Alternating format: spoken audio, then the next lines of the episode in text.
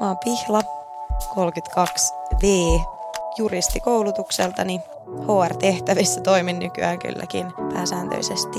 Ja mä oon ensimmäistä kertaa elämässäni parisuhteessa naisen kanssa.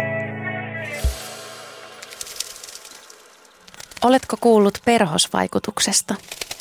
Termi, englanniksi butterfly effect, on nimitys teorialle, jossa pienikin muutos tai häiriö voi aikaan saada suuria vaikutuksia. Perhosvaikutus on läsnä myös ihmisten välisissä kohtaamisissa. Pieninkin sana, myötätunnon ele tai ymmärryksen puute voi jättää jälkensä ihmisen koko elämään. Nämä lyhyttarinat ovat tosia ja kertovat tällaisista hetkistä. Kohtaamisten äärellä yhdessä sinä, Helsinki Pride ja Tonni. Tämä kohtaaminen tapahtui ihan vähän aikaa sitten itse asiassa. Mulla on ollut niin kuin tässä omassa jotenkin niin kuin prosessissani tosi paljon sellaisia ihmeellisiä kipukohtia.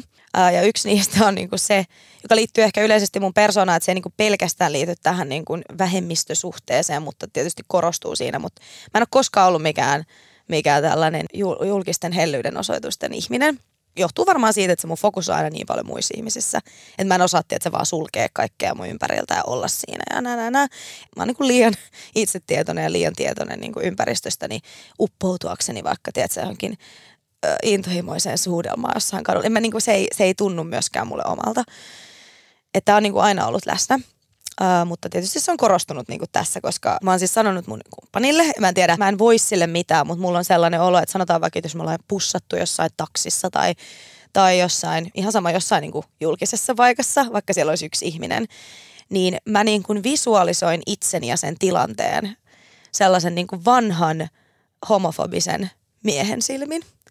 Se on se katse, jonka mä, siis niin kuin ja, ja täysin anonyymi tietysti, mutta siis niin kuin mä, mä visualisoin ja mä katson niin kuin, tiedätkö, sitä tilannetta sen kaikkein tuomitsevimman jotenkin katseen kautta, minkä mä voin keksiä.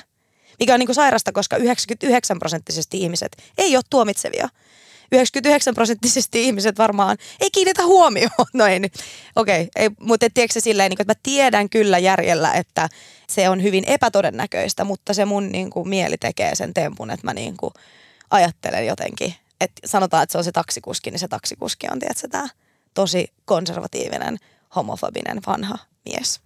Tai nainen, mutta ehkä se, se, se niin kuin mun kriitikko nyt vaan sattuu aina olemaan mies jostain syystä. No, anyhow, tämä on ollut siis läsnä niin kuin ihan alustasti. Ehkä vähän vähemmän nykyään, mutta kuitenkin. Ja me oltiin muutama viikko sitten Porvossa viettämässä kumppanini syntymäpäiviä. Ja sitten mä vielä niin kuin ajattelin siis matkalla sinne, ja tämäkin on niin kuin jotenkin täysin irrationaalista, mutta mä oon se, että nyt me mennään Helsingin ulkopuolelle täällä, niitä homofobeja on sitten taas. paljon enemmän ja voi voi ja ei voi kyllä, ei voi kävellä käsi kädessä ja näin poispäin, että täällä pitää peitellä tätä ja näin. Ja mä niin ajattelen oikeasti tälleen, no ei mitään siis, me nyt ei muutenkaan silleen limailla menemään missään, missään niin kuin julkisilla paikoilla ei hirveästi, mutta joka tapauksessa lähdettiin sunnuntaina sieltä sitten pois ja odotettiin bussia niin linja-autoasemalla ja ja tota, istuttiin siinä penkillä ja sitten jotain me siinä sitten pussailtiin ja varmasti tuli selväksi, että mikä meidän niin suhde on toisiimme. Ja sitten yhtäkkiä mun kumppani tälleen morjenstaa silleen rempseästi jotain. Sitten mä katsoin silleen, että mitä hittoa. Sitten mä näen, että se katsoo sellaista niin kuin vanhempaa miestä, joka kävelee siellä toiselta puolelta sitä parkkipaikkaa.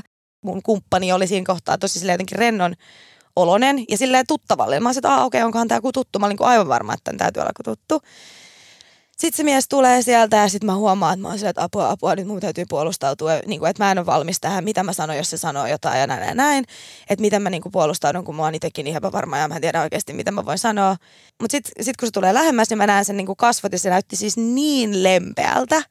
Ja siis silleen oikeasti niin kuin todella lempeältä jotenkin. Ja sitten mä huomaan, että mä silleen helpotun jo pikkuhiljaa. Sitten hän tulee siihen ja mä silleen, että vitsi miten ihanaa nähdä nuorta rakkautta silleen niin kuin todella jotenkin vilpittömästi ja ihanasti. Ja sitten hän oli silleen, että mä oon ollut naimisissa 42 vuotta saman naisen kanssa ja vieläkin homma luistaa tai jotain tällaista. Ja siis niin silleen jotenkin vaan aidosti ja vilpittömästi ja ilman mitään tiedätkö, eksotismia myöskään tai seksuaalisointia tai yhtään mitään. Niin siis vähän aloin tietenkin itkeä saman tien, koska toi oli siis se, toihan oli se mun kauhuskenaario. Että mä niin kuin ajattelin, että sieltä se homofobinen Pertti tulee nyt kertomaan, miten kaikki homot pitäisi karkottaa pois. Ja sitten sit se oli päinvastainen kokemus. Niin sekin tuntui jälleen kerran ehkä jotenkin elokuvalliselta, tiedätkö että kiitos korkeampi voima tästä ko- kohtaamisesta, koska siis henkilökohtaisella tasolla toi oli mulle tosi tärkeä juttu.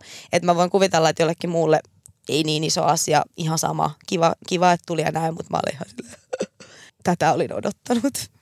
Että toi on semmoinen, tulen varmaan aina muistamaan.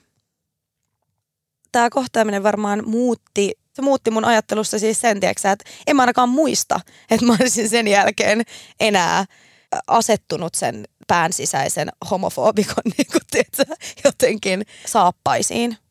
Et en mä tiedä, että muuttiko nyt lopullisesti sitä. Mutta kyllä mä niin uskon. Siis että tollaisia positiivista vahvistustahan nimenomaan tarvitsee, pääset tuollaisesta irrationaalisesta pelosta eroon. Kyllä se niin kuin johtaa siihen, että tulee sellainen olo, että toi niin kuin vähemmän totta toi mun pelko. Että kyllä se niin kuin, mä luulen, että kyllä se on niin kuin hiljentänyt sitä mun sisäistä kriitikkoa mä kyllä tunsin jotenkin tosi paljon sellaista helpotusta. Että mä oon siis valitettavasti ihminen, joka välittää ihan liikaa siitä, mitä muut ajattelee. Ainakin nyt, kun mä mietin sitä tilannetta, niin mulla tulee sellainen olo, että mä olin kyllä aika he- helpottunut ja jotenkin silleen vapautunut. Mä toivoisin, että muutkin ihmiset, ainakin joilla on samanlaisia niin kuin haasteita oman jotenkin seksuaali-identiteettinsä ja sen niin kuin kanssa, niin saisi kokea tällaisia niin kuin kohtaamisia ja ei ole kovin suomalaista myöskään, että tulla tolleen ja lähestyä ja avata suunsa. Ehkä tuollaista aika vähän sit Suomessa, en tiedä onko tämä nyt niinku tyhmä stereotyyppi, mutta siis silleen aika vähän ehkä tuollaista kohtaa, niin kyllä mä niinku toivoisin, että tuollaista tapahtuisi. Että tässä on niinku sama asia kuin se, että representaatiolla on väliä niin somessa, että sä näet kaltaisia ihmisiä ja silloin ihmiselle niin kuin yksilötasolla tosi iso vaikutus, niin yhtä lailla tällaisilla yksittäisillä hyvillä kohtaamisilla ja kauniilla sanoilla ja ra- rakkaudella. Se oli mulle just se välttämätön asia, jotta mä sain, oon kyennyt vähän hiljentää sitä mun jotenkin pään sisäistä kriitikkoa. Että et tavallaan mä, mä oon tarvinnut sen viestin ulkopuolella, että mä en niin kuin tavallaan pysty – itse itselleni vaan sanomaan, että ei totta, vaan sä, nimenomaan mä tarviin niitä ulkopuolelta tulevia vahvistuksia tai ulkopuolelta tulevaa vie, niin kuin vahvistusta sille, että se ei ole totta, mitä mä ajattelen. Paras asia, mitä se on tuonut, niin se on vaientanut sitä pelosta kumpuavaa jotain ääntä. Että mä en silleen niin kuin enää jatkossa, jos mä halaillaan tai pussaillaan jossain, jossain julkisella paikalla, niin ehkä mä ehkä mä voin yrittää, että sä joko tiedostamatta, tai niin kuin ehkä se tapahtuu tiedostamatta, tai mä voin tietoisesti yrittää siinä vaiheessa, kun mä huomaan, että mietin sitä tilannetta sen kriitikon silmin, niin sitten yrittää ajatella tätä, tätä ihanaa pappaa, että, tota, että katsoisinkin, tiedätkö, sitä tilannetta sen silmin, koska mä muistan sen katseet, että se on niin helppo silleen palata siihen ja olla silleen, että okei, että eiköhän, jos joku tässä nyt tämän tilanteen noteraa, niin ehkä se katsoo enemmänkin sillä silmällä. Ja että ihmiset on, mä en halua sanoa, että se opetti, että ihmiset on hyviä, koska mä uskon itse asiassa ihmisten hyvyyteen aika paljon. Mä niin ajattelen, että ihmiset on pahoja tai, tai haluaa toisa pahaa, mutta et, joo, ehkä se vahvisti kuitenkin sitä, että ihmiset on, on silleen hyviksi suurimmaksi osaksi.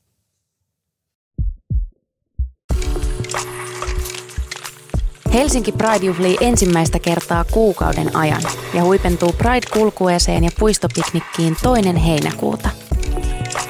Kohtaamisten äärellä yhdessä. Sinä, Helsinki Pride ja Podme.